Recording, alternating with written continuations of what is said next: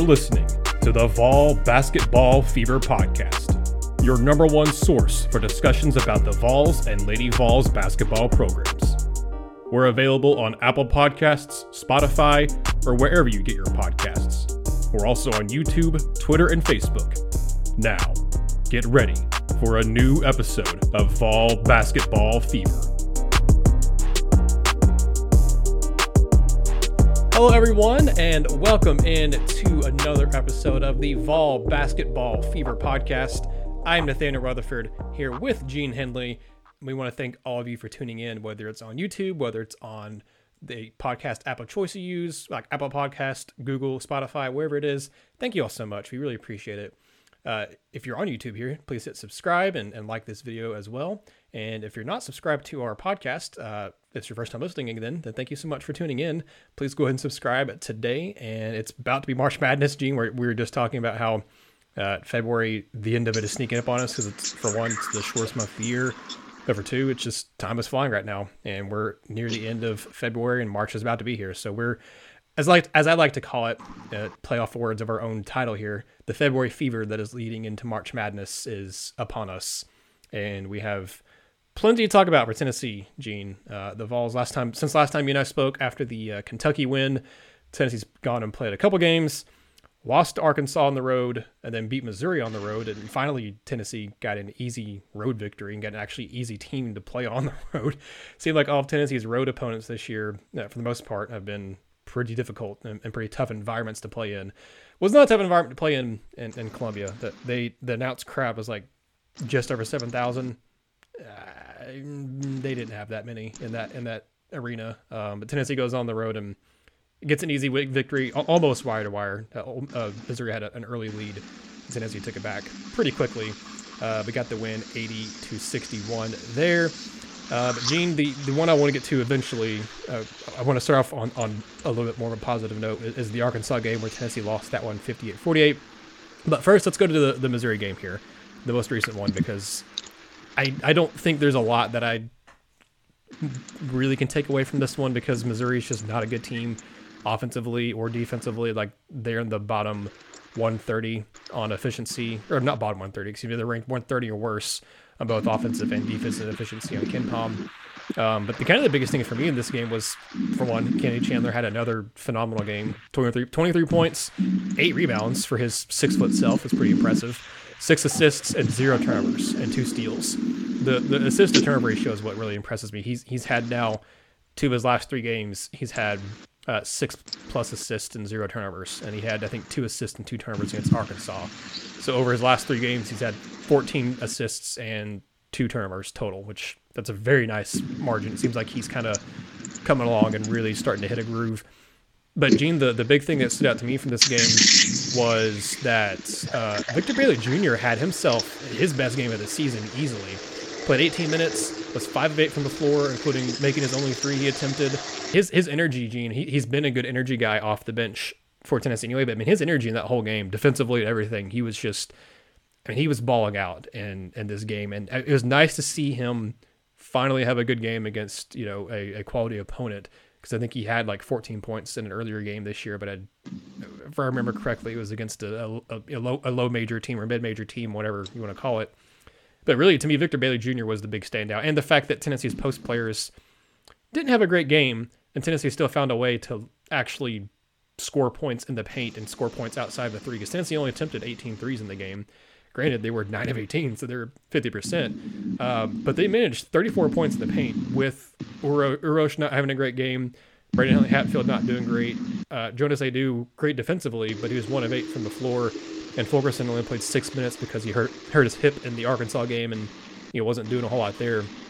Even with that, though, Tennessee had a lot of drives to the bucket, had a good amount of fast break points. Again, it's against Missouri, so I'm kind of like, I'm not taking away a whole lot of it, but th- there were some things in this game that I saw that, you know, it was nice to see someone step up when Tennessee needed someone to step up, and, and Victor Bailey Jr. because they needed a, another spark off the bench because Zeigler wasn't having his typical kind of, I guess, his typical impact off the bench, and he still had a decent impact, but especially early on. But really, I mean, Victor Bailey uh, was was kind of the big standout in this game for me, and the fact that Tennessee didn't play down the competition. I mean, we've seen it multiple times. I mean, Auburn barely beat Missouri. If you're going to look at there, they beat them like 55-54. They they definitely played down to competition in that respect. And Missouri is notorious for being able to kind of get the other team in the mud.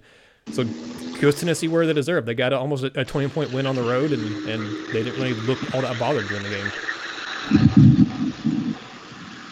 Yeah, and and I think going forward, it's it's good to have options because you know, like I know that the whole Bailey Powell thing has just always been such a you know I don't want to say a hot button issue, but it's been something that a lot of people have tried to take note of because you know people have you know people have grown weary of of Victor Bailey, and everybody wants to see the new guy. But you know Justin Powell had become the backup quarterback on a football team that's struggling.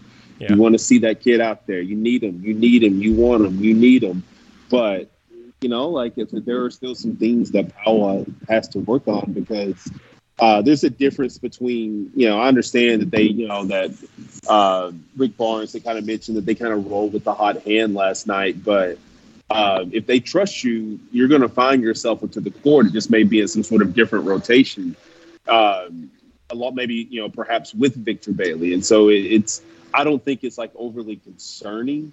I think it's more it's more of a credit to you know just kind of the night that Bailey had hitting shots, defending. He was a plus 16 in 18 minutes, which uh, looks like it's pretty much like per minute the best on the team. Um, you know, and that and that's that's really good to see for him because you know you have guys like basketball's a long season. And you're gonna have, you know, there's gonna be moments where you need different guys to kind of step up. Like you can't always just you can hope that the you know the right guys step up every single game. It doesn't always work that way. Uh, you're going to have to have contributions from guys coming off the bench, and you know in this particular game, um, it was Victor Bailey who had a really good performance. And if you can, you know, if you can get something mirroring that performance, you know, going forward, and then perhaps you get another uh, like another like really good shooting game against Auburn, because I'd imagine there's nobody that wants to have the good game against Auburn as much as uh, Victor Bailey. I'm sorry, as uh, Justin Powell. Mm-hmm. Um, you know, like you, you never know. Like to, to be able to get one good performance out of one of a good performance out of one of those two guys is key. I mean, you talked about Chandler. There's not much you can say when you're making shots, you're not turning the ball over, and you're rebounding well. Um, Vescovi's going to do what he does. That's never going to change. Uh, it, it may look different from time to time, but basically, if you give him an open shot, just go ahead and just turn back around and walk, you know, run down court because that's three points. Um, you know, like you, are going to get point, you're going to get points in the paint if you attack the basket. And you've got guys, uh, Chandler, uh, Zeigler, guys like that who are very aggressive um, off the bounce and can get to the basket. Um, and so those, you know, those paint points count too. Um, you didn't get, you didn't get the performances, you know, from your bigs, uh, but you still got it. And you did what you were supposed to do, which is beat down an inferior team, um, which is good. As a dog barks in the background here. Um, but yeah, I think that I think going forward, that's good. I mean, you got the performances that you needed to get out of the guys you need to get good performances out of. And again, I do, you know, you know, struggling to hit shots, but he does look, he does everything else. Like again, he, that's a kid who's going to take a year or two to develop as an offensive player because he's being asked to do something he's never been asked to do before. Uh, one of eight last night, not great, but he was also plus 18 in 23 minutes, and that looks like that's the second best on the team behind Vescovi.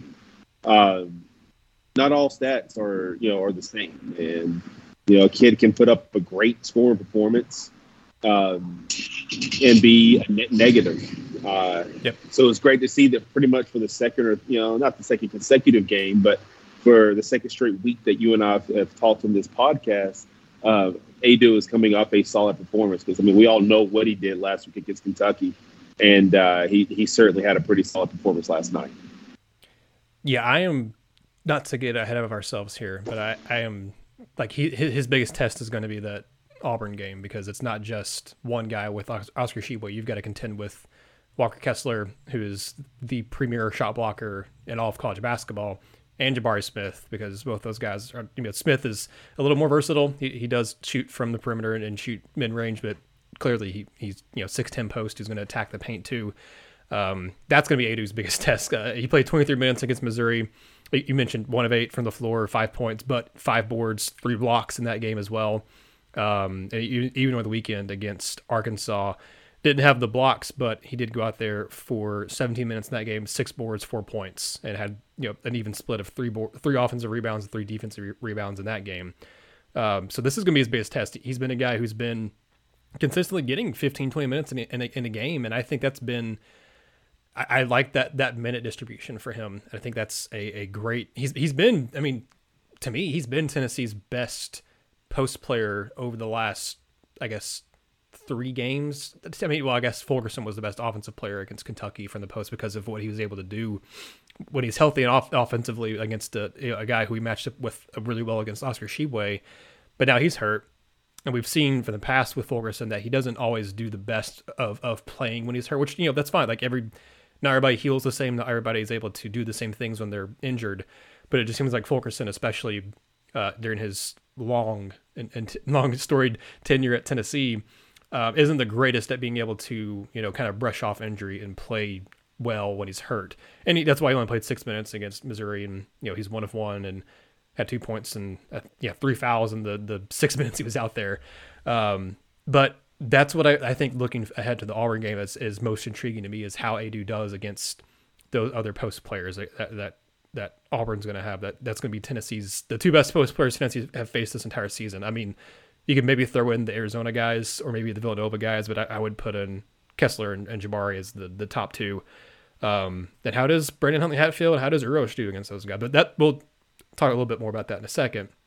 But I think you know you make you make good points and, and kind of basically, I mean, building off what I said, what you said for the Missouri game. I don't want to talk too much about it because it's Missouri. They're now ten and eighteen. They're that was their that was their 12th loss of the season, Gene, of double digits. And they've had, I mean, they were had they had a game earlier this year. I don't think you and I talked about it, where they lost to Arkansas, and quite literally, Arkansas with their halftime score, they could have gone the entire rest of the second half of that game and not scored a single point, and has still have beaten Missouri because they won that game 87-43, and I think they had 44. Arkansas had 44 or 45 points at halftime, and they doubled up Missouri's score and beat them by 44 in that game. So I mean, like it, this is the Missouri team. It's also the same Missouri team that I mean they beat Alabama. I don't, they're just they're they've been a weird team, but they're not good um, overall. They don't have a true point guard. They don't really have a post player besides Kobe Brown, and he's six seven. So I mean, it's like they don't have they just don't have a lot of pieces right now, and they haven't had pieces all season. So I want to go back a little bit, and I know it's more of a negative topic, but I sorry guys, it's just how I guess how this podcast is going to go. I, I I'm not like feeling negative about it. I, I don't feel, you know, I'm not. This is not going to be a negative bashing Tennessee episode. I guess what I'm trying to say, but Gene, let's go back a little bit to the Arkansas game here, where Tennessee lost that one on the road, 58-48, uh, lowest scoring output of the season for Tennessee. Uh, they could not buy a shot, especially from three. They finished that game four of 24 from three, which is like 17 percent. They shot barely above 25% from the field.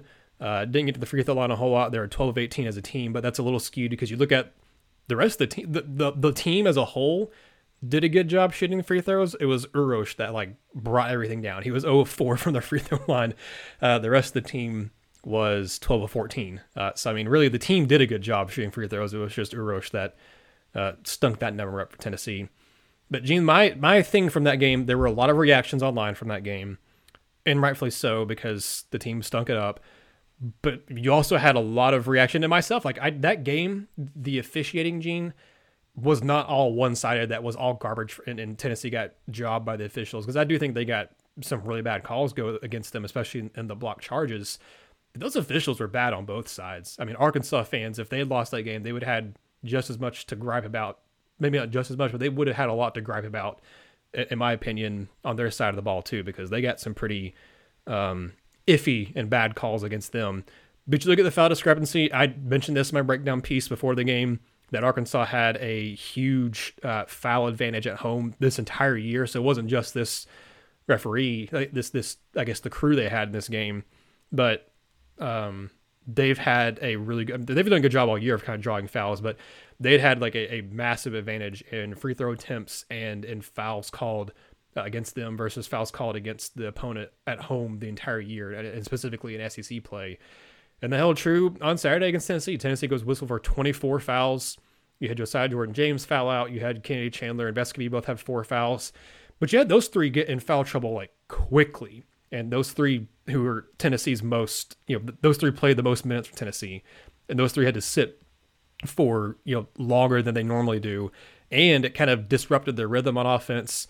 Um, basically, Gene, what I'm looking at, what I'm saying is that as as I guess as ugly as the offense was, and as as you know, many things you can say about the officiating in this game, I'm not like I wasn't that discouraged from the loss. I, it was disappointing because they lost, and it you know it there was a golden opportunity there because Auburn had just lost. You know, as Tennessee was tipping off that the game was going over before Tennessee and Arkansas was the Auburn game where they lost to Florida, and there was a golden opportunity for Tennessee to win and move within a game of you know the top spot in the SEC to stay tied with Kentucky and you lose it and you fall back to fourth, but you're still in the top four. You still have a, a you know, you're still basically on lock for a uh, a top four seed in the double bye.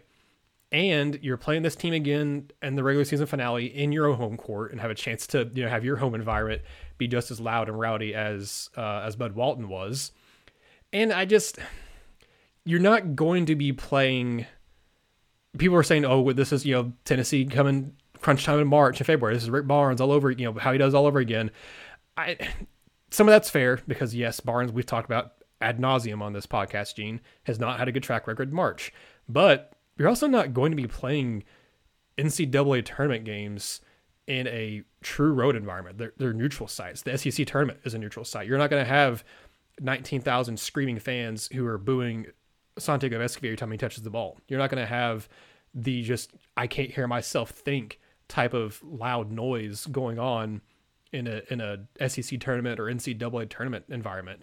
So I, I just think there's a lot you can kind of throw out from this game, and there just was a lot that I, I just I wasn't up in arms over it, like I saw some people, and I think it's that just is the nature of social media. Gene people like to say the sky's falling after any one just negative thing happens, but like it was disappointing, and there there were plenty of critiques to have for Tennessee's offense specifically, but Arkansas also has a really good defense. We talked about it on the podcast last week that they came, they came into this game as the number one defensive efficiency team in the SEC uh, in, SEC play, according to KenPom, and that held true. I mean, their defense was really good. Tennessee turned the ball over 15 times in that game. I mean, they, they disrupted Tennessee really well, and it also helped that they were playing in front of their home court, in front of their home crowd, which is, I mean, they've only lost one time all year. It was to Vanderbilt. I don't know how that happened, but Bud Walton was that was a great, great home environment for Arkansas. So I, I, I was disappointed with the with the result, and especially with the offense. But I don't know, Gene. Like I just wasn't, I wasn't up in arms over it like some people were. And again, that was a, a minority, but like I did see some reactions. I thought, all right, let's talk about this one on the podcast with Gene.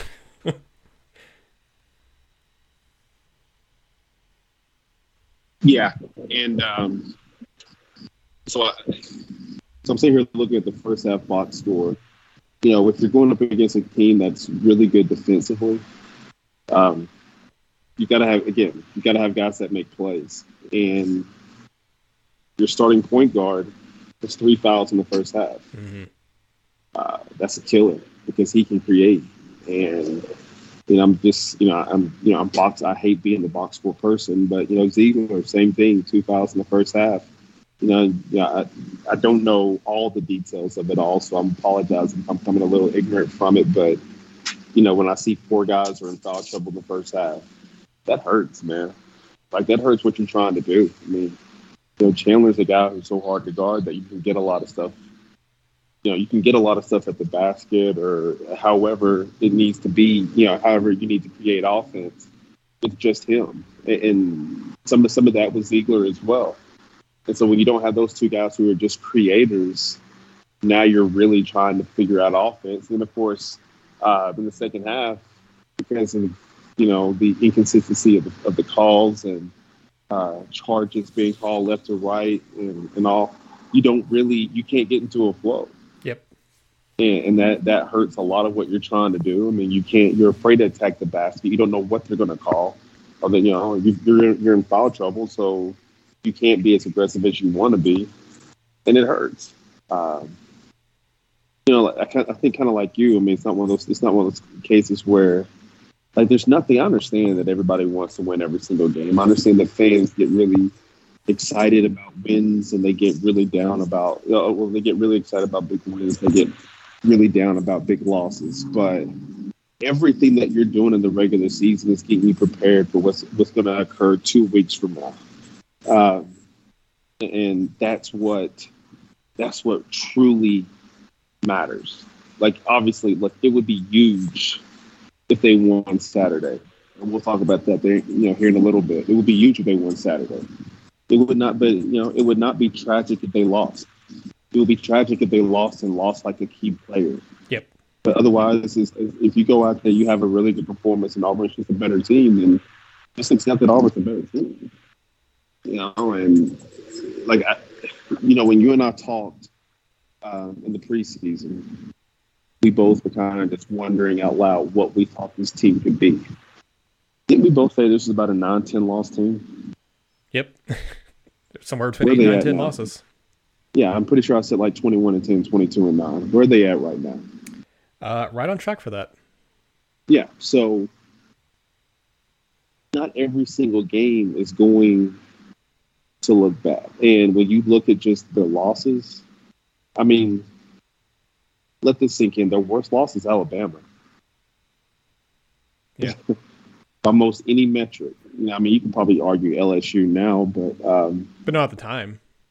Yeah, like on, on the on the season, like their worst loss is Bama. Yep, and you get a like, too. Saying, L was down on the road, but Tennessee was down uh, two guys to COVID in that game too. And like I mean, if you just want to go by you know nerdy metrics, Villanova twelve, Texas Tech six, Bama 20, LSU 18, Kentucky 2, Texas 14, Arkansas 19. Those are your losses. You also have a win over uh, Kentucky. You got a win over LSU. You got a win over Arizona. Like this has been a really good team all season long. Mm-hmm. They're, I mean, are they winning every game? No. Are they number one in the country? No. But do you feel comfortable about the ways this team can win games in March? Because usually I, am always a bit a, big advocate of you got to have experienced players who have been through the wars, and maybe like a dynamic point guard who can just create a lot of stuff. Um, you know, I was the dummy who two years ago wrote uh, how Victor Bailey was the key to the season going into the 2021 season. Um, he's been very up and down, but when he's when he when he's been good, he has been pretty good. Yeah be clear, and that's that's a senior, and you win with those guys in March. Um, it's like a fifth year senior or a fifth year junior or something like that. Whatever he is, he's experienced. Right. He's been in the NCAA tournament before. He's played in the NIT before, or whatever the breakdown was. He's played. I mean, he played for Tennessee last year, so he's been in multiple tournaments. So you've got that. You've got a guy like Fulkerson. You've got you've got guys, even Josiah, guys who have been in the program and understand what's being asked of them. And then you throw in a guy like Chandler who can go out there and be dynamic in March, and you have a chance. I mean, is it is it perfect? Do you have to, do you have offensive flaws? Yeah, yeah, of course you do. But you also have guys that you feel comfortable can go out there and compete and win in March. And you, to your point, um, everything's neutral site. Mm-hmm. You know, after March 5th, everything's neutral site. And the last time I checked, Tennessee travels. You know, Tennessee yeah. travels, and yeah, and, and so you know, you know, I know Kentucky always like to say blue gets in. I was at that Tennessee Kentucky game in Knoxville what, three years ago. Blue blue did not get in. Um, you know, orange is starting to let itself into the building now. So you know, there's enough excitement around the program, and you know, social media doesn't speak for everyone. It's not even right. always yep. a, a, clear consensus. Um, but you know, when you just look at where this team is, I mean, I mean, yeah, I'm, I'm going way off the rail. I'm not talking too much about Tennessee, Arkansas, because to me, look, I, I was the one who yelled it would be nice to see them get a win of that magnitude because they haven't they have not been a quality team and beaten a quality team on the road in a long time. Yep, fifteen years, and uh, so I, I think it would have been nice to get. They had chances, and you can point to the charges, you can point to the poor shooting, you can point to the foul trouble keeping guys out of rhythm. But the fact of the matter is, like going forward, you still feel comfortable about this team's ability to compete night in and night out. They don't just not show up. I think that's clear. Like they may have a bad offensive showing, but they don't just not show up. And I've seen teams that just, you know, Tennessee, Wisconsin three years ago. That team just the, the, the game after Lamonte retired. Yeah. That team just didn't show up. They were disheveled or whatever, but this team, when have they just not shown up? Villanova, maybe. Texas Tech was overtime. Mm-hmm. Bama, they're down two players. LSU, you know, they had moments. Kentucky, they look one of their most one of their best offensive games of the season. Um, Texas came down to a point. In Arkansas, we're just talking about it. They, they're going to show up. And when you want, you know, you know what college guys want is they want guys who to compete every time they step out on the court. This team does that, and if they continue to do that, they're going to have a chance in every game they play because you don't you don't question their effort. You may question their offense, you don't question their defense, you don't question their effort, and those are two things that translate into March. Yeah, and, and to talk about March before we look ahead to this Saturday's game, is you're right. Cause I mean, I I don't want to beleaguer the point on either the Missouri or Arkansas games because we're getting to the point where, yes, we can talk about these individual games a lot, but we're getting to the point where, like you said, like the, especially right now is is big preparation time for the time it matters most, where we're about to be the end of the regular season and getting to tournament play. And I've seen multiple projections that even with that Arkansas loss, like Tennessee's still being projected by a lot of places as a three seed and, and, and a four seed by like they're it's a mix between three and four. But you know, a lot of places still have Tennessee as a three because, as you mentioned, they have quality wins and they don't have a bad loss. Like they're they they're one of three teams in SEC that doesn't have that all their losses are quad one. Like they don't have a quad two or worse loss. Like all all of Tennessee's losses have been what you call a quality loss. Like they don't. If you look on the little like graphic you'd send ESPN, like quality wins, bad losses, Tennessee would have zero bad losses. Like you said, their worst ones are Alabama and LSU, and those aren't bad. Those are teams that are making the NCAA tournament. I mean, LSU, you gotta be careful. They, if they keep losing, they may not, but that, that's still a team that, like, especially at the time when Tennessee played them, they were playing their best ball. It wasn't until kind of late January when they started to fall off, and, and really kind of when they the second time the two teams played is when LSU was really starting to have their pitfall because Pinson was hurt, and uh, I think they had somebody else that was hurt for that game too. But I mean, Tennessee doesn't have a bad loss. They may have had ugly losses in terms of you know the deficit. Like the Villanova loss was ugly because Tennessee you know barely put up 50 points and gave up 71, and it was a double digit loss in that game. Arkansas was ugly because you only scored 48, but you held them to 58. I mean, like there's some ugly losses in that regard, but there isn't a bad one to a bad team. Whereas if you look at years past, the only other team, really the only other team, Gene, I can think of in the Rick Barnes era that hasn't had that didn't have like a, a, bad loss was that team. If I remember correctly, I'll look at the schedule, but it was the team that was number one for uh, for a month. Um, I don't recall them having. I'll go back and look. I don't recall them having a bad loss. I'm going to pull up the schedule because I mean the, only ones I can think of were at LSU and Auburn. Um, let's see, they lost to Kansas in overtime, which Kansas was good that year too. They were number two at the point that point when they played them.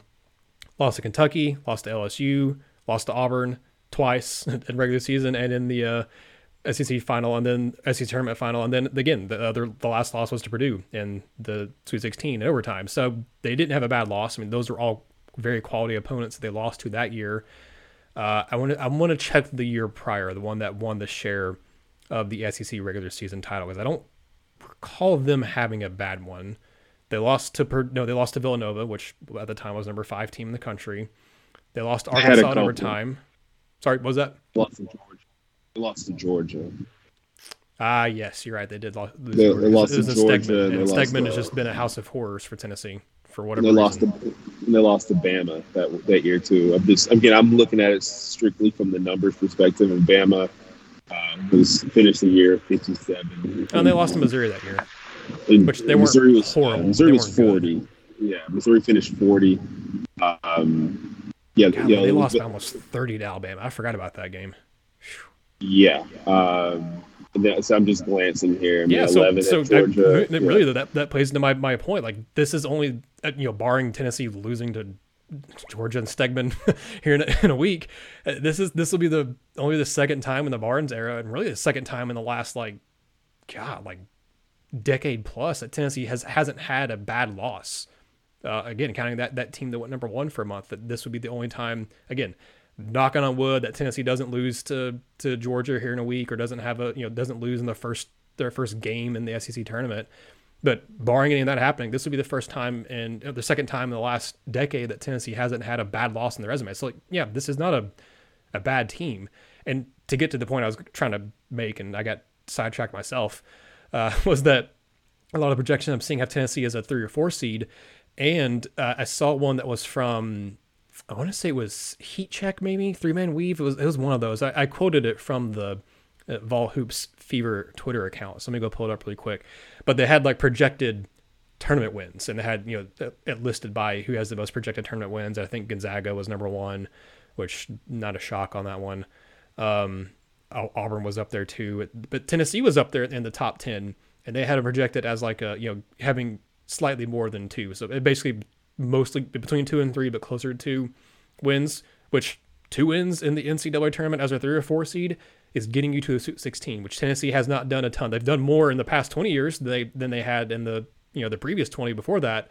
Um, but I, I said this on Twitter. If you t- if you told me right now without any any further details in terms of who they're playing or if they're down any guys or anything like that, but if you told me right now that this team gets to the Sweet 16, I would take it. I know I would 100% be heartbroken if we get to that point and, and Tennessee is like a, a, possession away from going to the Elite Eight and doesn't make it. But like I would 100% take a Sweet 16 for this team right now, Gene. Yeah, here it is. It was by heat check.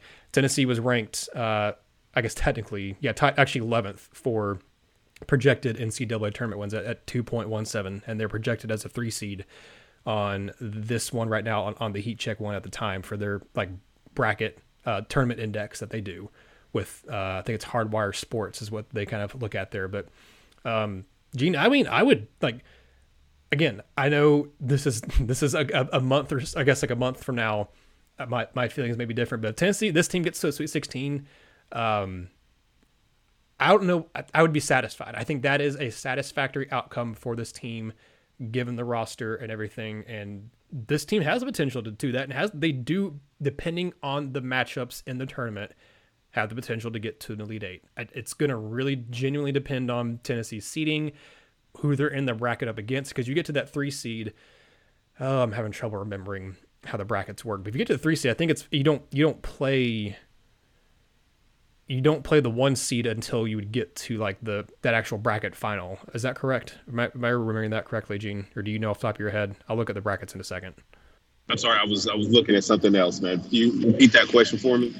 Um. Yeah. And I think actually I just answered myself. So yeah, if, if Tennessee okay. is a if you're a three seed, you don't play. You wouldn't have to play the one seed until you get to you know to the elite eight to the, that that yeah, final yeah. of the bracket. You you be play, yeah, you matched up likely with the two seed of that of that bracket, which is much better. Like I, that's why right. Tennessee if they can get a three seed, perfect. Four seed, it's fine. It's okay. Like that that's a still a potential Sweet Sixteen. Uh, you know, I guess pathway there, and then potentially getting to the elite eight there, but um, I, I, think if Tennessee can get a three seed, that would be phenomenal for them, and that that sets up likely potentially better than a four seed of, of getting to an elite eight and getting you know past the Sweet Sixteen berth in Tennessee.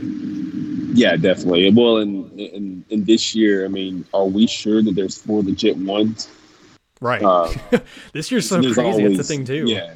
There's usually like two or three legit ones. There's sometimes there's an argument that there's a 15 that should have been number one, but usually it's three, and the fourth person, the fourth team is all. It's like everybody has uh, has scars, has marks, and they pick a team, and the first number two is just real mad about it. Um, but you know, like when you, you know, when you look at just what this team is, I mean, this team is built for any and all circumstances. Like they are their quality, they're good. I mean, that's not a team that's going to get rattled. I mean, just look at the guys, look at the makeup of the guys on that team. You've got guys, you know, your point guards from, you know, your point guards are built. I, I, talked to a coach a few years ago that was telling me that he wanted to go recruit guys from like tougher areas because they've been through more. And I mean, when you look at just the two point guards of this Tennessee team, you're talking about, um, Kennedy Chandler, who you know grew up in Memphis. We talk about Zakai Zeigler, who everybody knows everything about this kid's story because Mike Wilson of the Knox News Sentinel did such an amazing job encapsulating just what that kid's been through. Um, they're not going to flinch. Like they may get beat, but they're not going to flinch. And I wouldn't care if this team's a four. I wouldn't care if this team's a three. Um, like you may you may beat them. Um, I, I listened to a podcast where uh, one of the guys is talking about certain people, and one of the guys is like one of the guys he talks about is Mick Cronin, and he's always like, "Man, you don't you don't beat Mick Cronin, you have to kill him." Um, and it's just completely funny just because you watched how that UCLA team battled last year. But you know, like I mean, and that's just kind of what the Tennessee team is. This is a team that you're not going to just beat them; like you're going to have to, like literally, like you know, kill them, uh, and they'll still feel like they have a chance, even when it's all said and done, because they're just that talented. Um, they're that tough. They've been through. They've all been through so much. Um, I mean, like look at a guy. I mean, I think the definition of toughness to me is Josiah like a guy who, I mean, when you just look at it, you're talking about a guy who literally had to deal with the social media storm of his early season. So him not, he wasn't hitting shots yep. um, and, and, things of that nature. People were all pissed off whenever he against the because he didn't hit the shot against Texas, and he, you know, he responds. That's toughness, man. That's tough because like a lot of guys would shrink in that moment after they have a, a moment that plays out on national television that everybody has a chance to see. Um, he instead, you know, has, has played well. Look at John Fulkerson, a guy who everybody likes to make a little joke about how old he is, everything he's gone through. You know, just what his career, his, you know, trajectory has been, has been all over the place.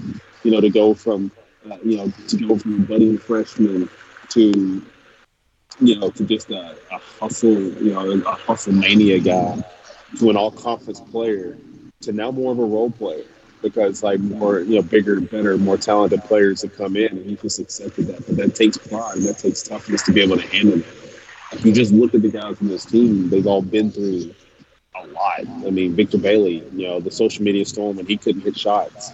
Uh, I mean, Justin Powell's going through it right now in, in extent because, you know, he's a young kid and he didn't play well against uh, uh, Arkansas and didn't play at all last night in a game that they held. They pretty much controlled.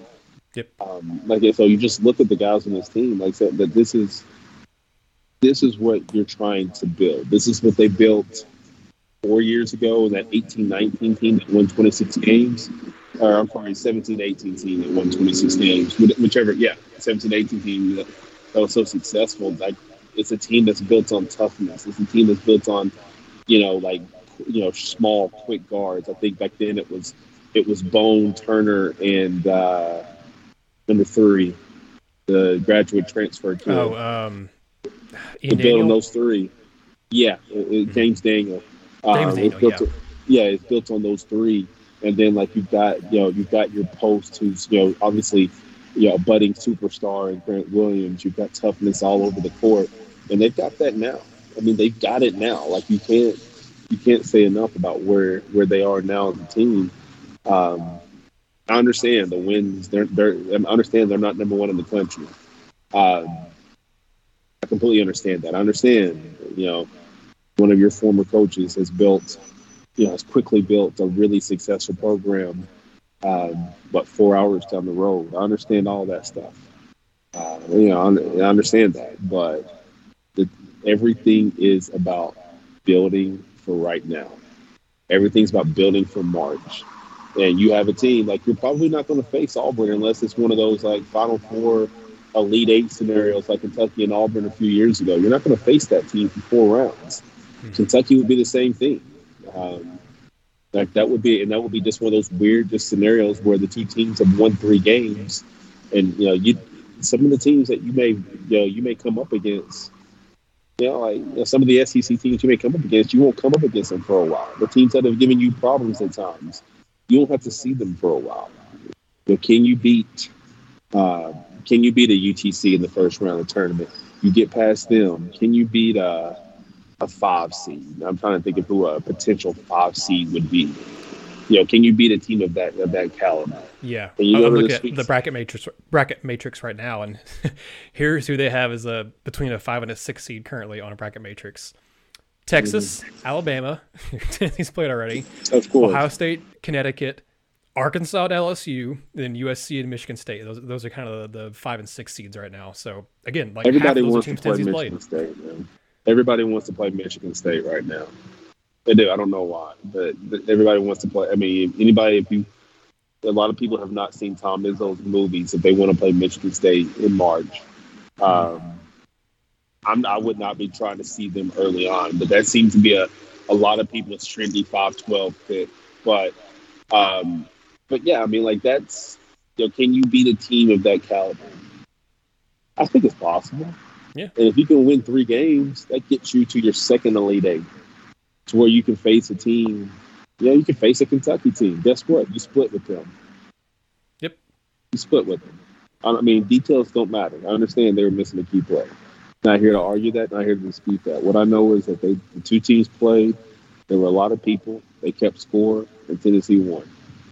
Um, so, like everything is about being built. And this is a team that's tough. This is a team that's hungry.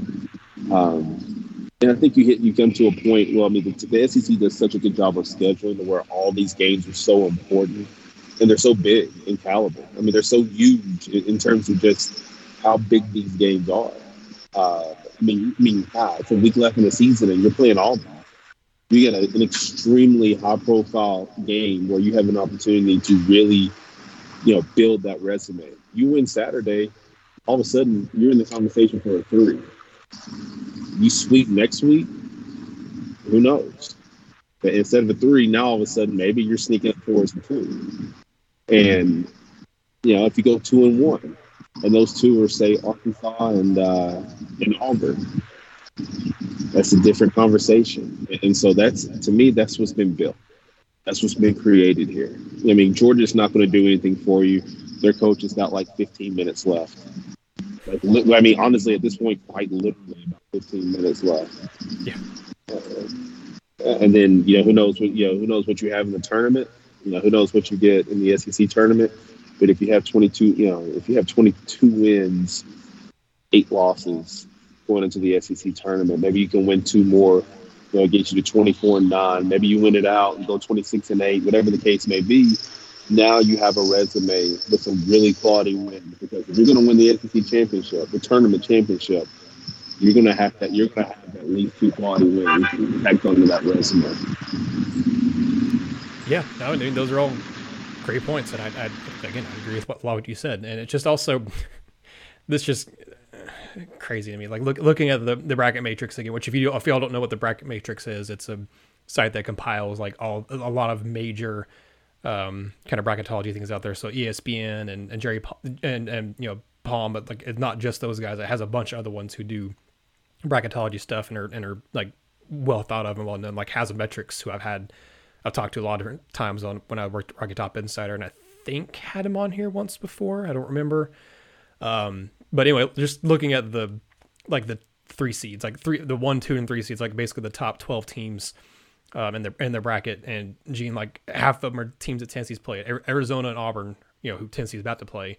Um, those are both one seeds. Kentucky's a two seed. Texas Tech's a three seed. Villanova's a three seed. so it's just like all these teams that Tennessee's played that are going to be one, two, and three seeds. It's just like I mean Tennessee. Just to reiterate, has not had a bad loss and has played a really high quality schedule and has played some really high quality opponents all season. And yes, they've had you know they've played weak weak opponents, but right now looking at the the net rankings, which is what the you know the selection committee really uses as a big tool to judge the value of a team. Tennessee's ninth right now the net, and actually you know before Auburn plays their game against Ole Miss tonight, Gene, Tennessee's ranked right ahead of them. They're ninth, Auburn's tenth, and then you know who's ahead of Tennessee? Number eight's Villanova. Number seven's Texas Tech, who Tennessee both played both those teams this year. So I mean, they're right there with the teams they have played against and you know either lost to or have beaten. They beat Arizona, who's currently number two in the net. They've split with, split with Kentucky, who's number three in the net. So I mean, they've played consistently some really good teams, as you mentioned, teams that they teams that if they make it to the Sweet 16, they will teams like that will be ones they'll have to play. Maybe not in the Sweet 16, but getting you know in the Elite Eight if they get that far, they'll be playing a, a one or two seed at some point in the other Sweet 16 or Elite Eight. So like you, you've mentioned, like they've played these teams already and they've beaten some of these teams already, and they're more than capable of beating the teams they'll have to beat to get to that Sweet 16. So we're looking ahead, and that's maybe more of a conversation to have once we get out of the regular season. But um, I'm with you. Like my my opinion of this team hasn't changed drastically since they've finally seems like they've figured out quite a few things. They're they're not a perfect team by any means, but they've figured out a lot between now and when we were talking about this team in a month ago in late January. You know, they, they figured out a lot about themselves. Um, really quickly, I don't want to spend too much time because we've already talked for quite a bit on here. I do want to uh, preview a little bit of the Auburn game and look ahead to that because that's a, that, it's going to be fun. I, am not. You know, we're recording this before Auburn plays Ole Miss. I'm not expecting that to be a game. It's it's Auburn at Auburn. They're really good at home. Um, they're playing Ole Miss, who's not a great team. But Gene, I, I will say, well, I have a lot of concerns about the way Tennessee's front court will match up with Auburn in this game. Auburn's guard play is it's still good. Don't get me wrong. It's still it's still a solid guard unit, but it's not the the guards of years past with with Auburn like you think of. You know, with the uh, a couple years ago with Jared Harper, for example. Like it, it's not those types of guards. Still, KD Johnson, dude's a maniac. Like he, he's a high energy, uh, very passionate player. Wendell Green is a really good, really again. He's kind of like a, a the Kennedy Chandler or Zakai Zeigler in, in terms of a stature, 5'11. That went KD Johnson 6'1. Like they're going to have a couple small guards to match up with Tennessee small guards um, in this game, and they're from Atlanta and Detroit. So again, talk about coming from places that you know, you know, you grew up and and and have that really good the attitude that you want a, a point guard to have and a, just a guard in general to have. Um, but this team is is not a lot of times when you think of Auburn over the last few years under Bruce Pearl, it's a jacking up a bunch of threes and, and scoring that way. This team has not been good at shooting three pointers. On the year, they're shooting just 32%. And in SEC play, it's just 29%. Uh, I guess 29.5%, whatever. Clearly, obviously, though, you know, this year's team is a different makeup because of Walker Kessler and Jabari Smith. They're the number one two point offense in the SEC. Um, they still shoot a lot of threes, and relatively to how bad they are at making them, but they have the number one two point percentage offense in the SEC play. They're, they've hit almost 55% of their twos in SEC play. They have the number two scoring offense in the SEC. They're averaging almost nine blocks per game in the SEC because Walker Kessler is blocking five per game in SEC play. They rebound really, really well because they have a seven foot one and six foot ten post players who are both really athletic and really dynamic. Um, they have number one offensive team, re, offensive, or excuse me, number one rebounding. They're number one in defensive and number two in offensive rebounding per game in SEC play. So this is a really good team, Gene. But they've also, uh, and I haven't actually looked it up just yet. I'm about to, but I know from the the quote unquote eye test, this team has struggled a lot on the road. Uh, all their losses, you know, all two of them, I guess. Uh, I guess besides the Connecticut one earlier in the year, that was a neutral site. But in the SEC play, both their losses have been in on the road, and they've struggled. They they they didn't play well against South. This is earlier in the year, but they didn't play well against uh, USF on the road. They didn't play well against St. Louis on the road. They struggled against again, Alabama. That's a that's a good team, but they struggled really badly against Missouri. They struggled really badly against Georgia. I mean, this is a different team on the road than they are at home. They've they've not looked great on the road this year. Uh, they didn't play well against. I mean, they played okay against South Carolina. If I remember that game, it was one that they you know pulled away pulled away late on. But they've really not had a great time on the road this year. They've they've been buoyed a lot by the fact that they've played just exceptional at home. They're, they're undefeated, and the vast majority of those games haven't been that close at home. I mean, their their closest win at home is against Kentucky, and they pulled away late in that one and, and won that one by nine. And that's the closest. That's the closest home game they've had all year, Gene. So they've been in a really good home home team, but lately they've not been playing their best ball as of late, and they struggle on the road. I still feel really nervous about how many of these analytics sites and stuff have Tennessee winning this game. I don't know if I'm ready to predict Tennessee to win this one, but this is a game that if Tennessee can get anything out of Aidoo and Uros maybe, or or anything out of Aidoo and one other post player that can just be a guy out there that can do something that isn't like turning the ball over every time he touches it, if they can get something from two post players on, especially AD on defense, if they can get just a little something from a post player on offense, I feel pretty good about this one. I, I it's going to be a fun game. It, the crowd's going to be insane for that one, as insane as a Kentucky game because it's a top five opponent in Auburn. It's Bruce Pearl back in Knoxville again, uh, with with this time with with a full crowd. So it's going to be a fun one, I think, and it's going to be a game that I think both teams get into this probably into the 70s in. Um, but Gene, I I have a decently okay. I have a better feeling about this game than I did uh, two three weeks ago.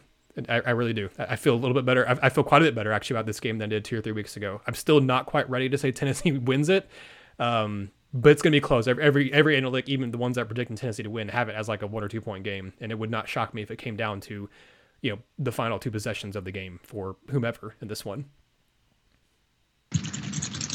Yeah, it, you kind of um, alluded to it. I mean, some of the those teams, some of those teams in the past were built off of uh, bigs. I'm sorry, off guards.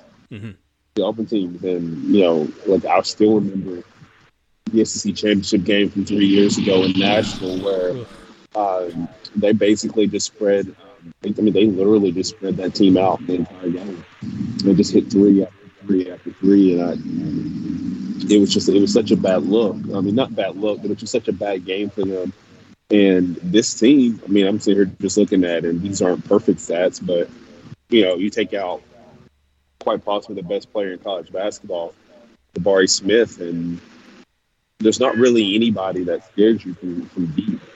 So I mean, like they obviously they have a really talented one-two con- you know combination uh, in Smith and Kessler. I mean, their guards are yeah, yeah. I like their attitudes. I mean, yeah. I'm, I'm, not sure about like you know as much of their skill set, but man, I love KD Johnson and Wendell Green's attitudes and the way they play. That, oh, yeah. It's going to be I mean, fun seeing guys. them go up against Kennedy and, and Zakai. Yeah, I mean they're, they're tough guys. Um, but like I feel like that's a position where Tennessee kind of has an advantage, mm-hmm. and Tennessee shoots it well at home. And if mm-hmm. they're again, if they're hitting shots, they are tough to beat. And that environment gets going, and you know that you know when, when Bruce Pearl comes to town, you know that's already a more emotionally charged environment for obvious reasons. So, like, I think you know it's going to be a really fun game to watch, um, just because I mean, there's just so much.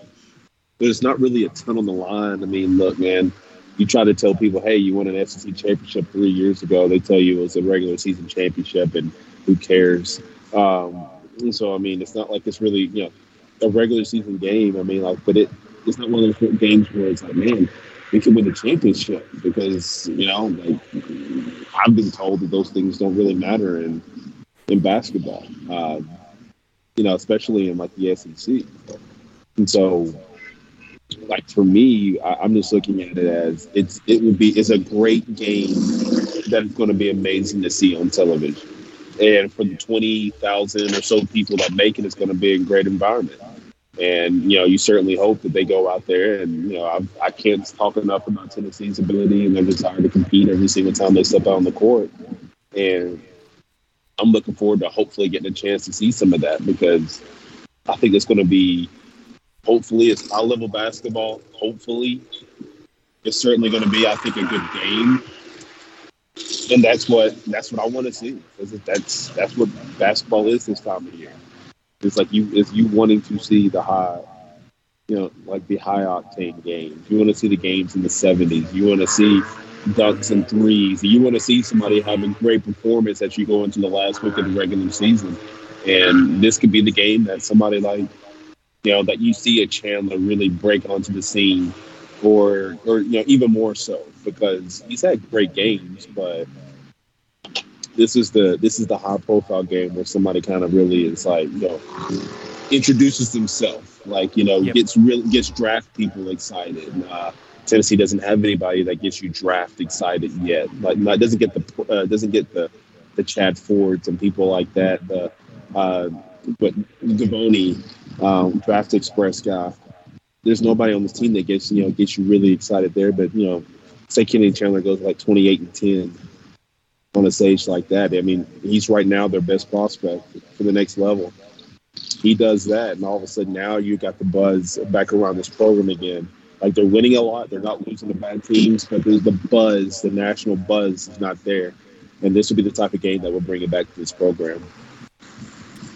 Yeah, you're absolutely right. Uh, this is a big time game, and, and, Tennessee has they've won a couple of those, but this would be like you said, the national spotlight's going to be on this game. Tennessee hasn't won one on a Saturday in a while because obviously the Kentucky game was was a big victory for Tennessee, but it was on a Tuesday night at nine o'clock, which was great for the the TBA environment, but it was kind of bad from the respect of you know late night game on ESPN. Like I, was, I'm sure that was really well watched. I, I didn't actually haven't seen any numbers on it or anything, but you know that was the Super Tuesday stuff, so I'm sure it was you know well watched. But this is being on a Saturday and a pretty good time slot too. So um, I yeah, there, there's a lot of there's a lot uh, to watch for in this game. I would say there's a lot there is a lot riding on it, but there's also again like unless Tennessee falls off the face of the planet in, in the last couple weeks, your last you know three games of the regular season, they're going to get a top four seed, and uh, you would prefer to be. I don't know because the way the I don't I don't know because the, the way that middle of the SEC standings is is right now, it's really hard to predict who's going to get what. My whole thing is I want if I'm Tennessee, I want to avoid Alabama and Florida if I can as my like first game. Is so where, if that, if that means being the four seed, cool. If that means being the two seed, do try to get that. I don't I don't really care what seed Tennessee is as long as I get the double bye, and as long as their first game isn't against an Alabama or Florida, and try to avoid Auburn as long as you can. As the as I guess it, that's why maybe getting the the two or three would be better than the four because you don't have to worry about playing Auburn in the the semifinal if that's the case. Because uh, I don't see Auburn not winning the SEC at this point. That's again, they lose Tennessee and then they lose to like Mississippi State or something uh, here in their last couple games, and then Kentucky goes on to win it. But regardless, like Tennessee's top four, there's there's a decent amount riding on this game, um, but there's also it's not like the end of the world if, if Tennessee loses or the end of the world if Auburn loses. So um, it's exciting though, and it's a game that I'm very personally am very excited about. And I know a lot of people listening to this are very excited about. Um, a, a, chance to beat Bruce Pearl is always a nice chance, and always a nice game uh, and a nice feather to stick in your cap because well, Rick Barnes hasn't done it a whole lot, and not just Tennessee, but at Texas, if you want to go back that far too. Uh, Rick Barnes does not have a good track record against Bruce Pearl just in his his coaching career period, but uh, Gene, that'll be, I think, where we close out this episode. It'll be right around just under an hour. It's one of our shorter ones over the past couple weeks, a couple months, really. Um, but do want to thank all of you again for listening, watching, you know, wherever you are, if you're listening to it on your podcast app of choice or watching it on YouTube slash listening to it there as well. Really thank you all so much. Be sure to check out the video breakdown of the Auburn game coming up. Uh, should be out on Friday sometime of the matchup breakdown video. I try to do, I do before every SEC game for Tennessee to give you a preview of the opponent and just a preview of the game in general. So check that out on our YouTube channel as well. I, I haven't really plugged that a whole lot here on the podcast, so we'll definitely do that just in case some of you don't know I do that on the YouTube channel, which is just Vol Basketball Fever, just like the podcast is. So be sure to check it out. Should have a, hopefully a Lady Vols Basketball Fever podcast episode coming out here in the next couple of days as well. I meant to do one last week. It schedule wise didn't work out, unfortunately, with who I was trying to get on. So uh, this week, hopefully, it'll work out a lot better and have some more things to talk about as they're wrapping up their regular season as well. But signing off for Gene, I'm Nathanael. Thank you all so much. This has been another episode of the Vol Basketball Fever Podcast. Thank you for listening to the Vol Basketball Fever Podcast. Make sure you subscribe to the show so you never miss a new episode. Subscribe to our YouTube channel for more video content, and follow us on Twitter and Facebook as well. Thank you, Vol fans.